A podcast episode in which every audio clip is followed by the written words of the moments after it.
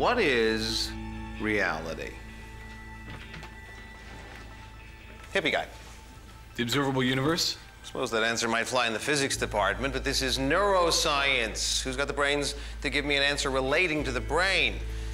Ironic t-shirt.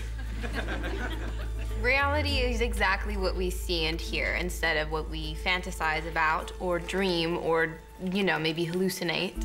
Uh, hallucination? There's an answer I would have expected from hippie guy. Sex, drugs, and rock and roll, right?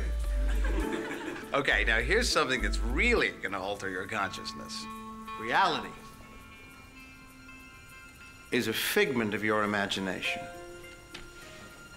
Who here hasn't woken up breathless from a nightmare and thought, oh, thank God, it's just a dream? That's because the neurochemical impulse is fired when we're dreaming or fantasizing or hallucinating are indistinguishable from the ones banging around inside our skulls when we actually experience those events. So, if what we perceive is often wrong, how can we ever know what's real and what isn't?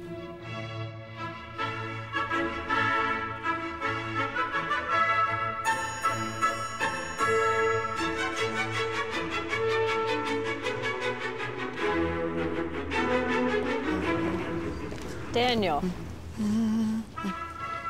Daniel. Kate Moretti. You'd be a lot easier to find if you carried a cell phone. If I carried a cell phone, the government could track me. I am the government. That's my point exactly. I thought you were at Quantico. Got my old desk back. Isn't that a demotion? Got a few minutes? His name's Clark Weilman. He is, well, he was general counsel of Texan Pharmaceuticals. His skull was fractured in six places, and his wife confessed to detectives from Chicago homicide. Police have a confession. Why am I looking at these pretty pictures? The wife makes Nicole Ritchie look fat. I don't know who that is. I, I think the wife has anorexia or bulimia. I don't know.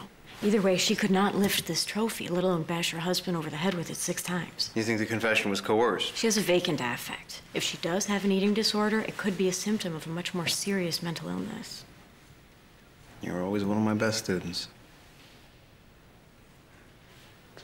Why, why is the F B I involved in this, anyway?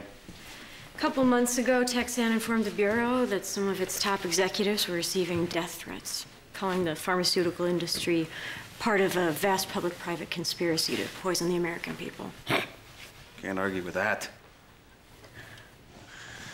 S A I C says you gave up the consulting gig. Any particular reason?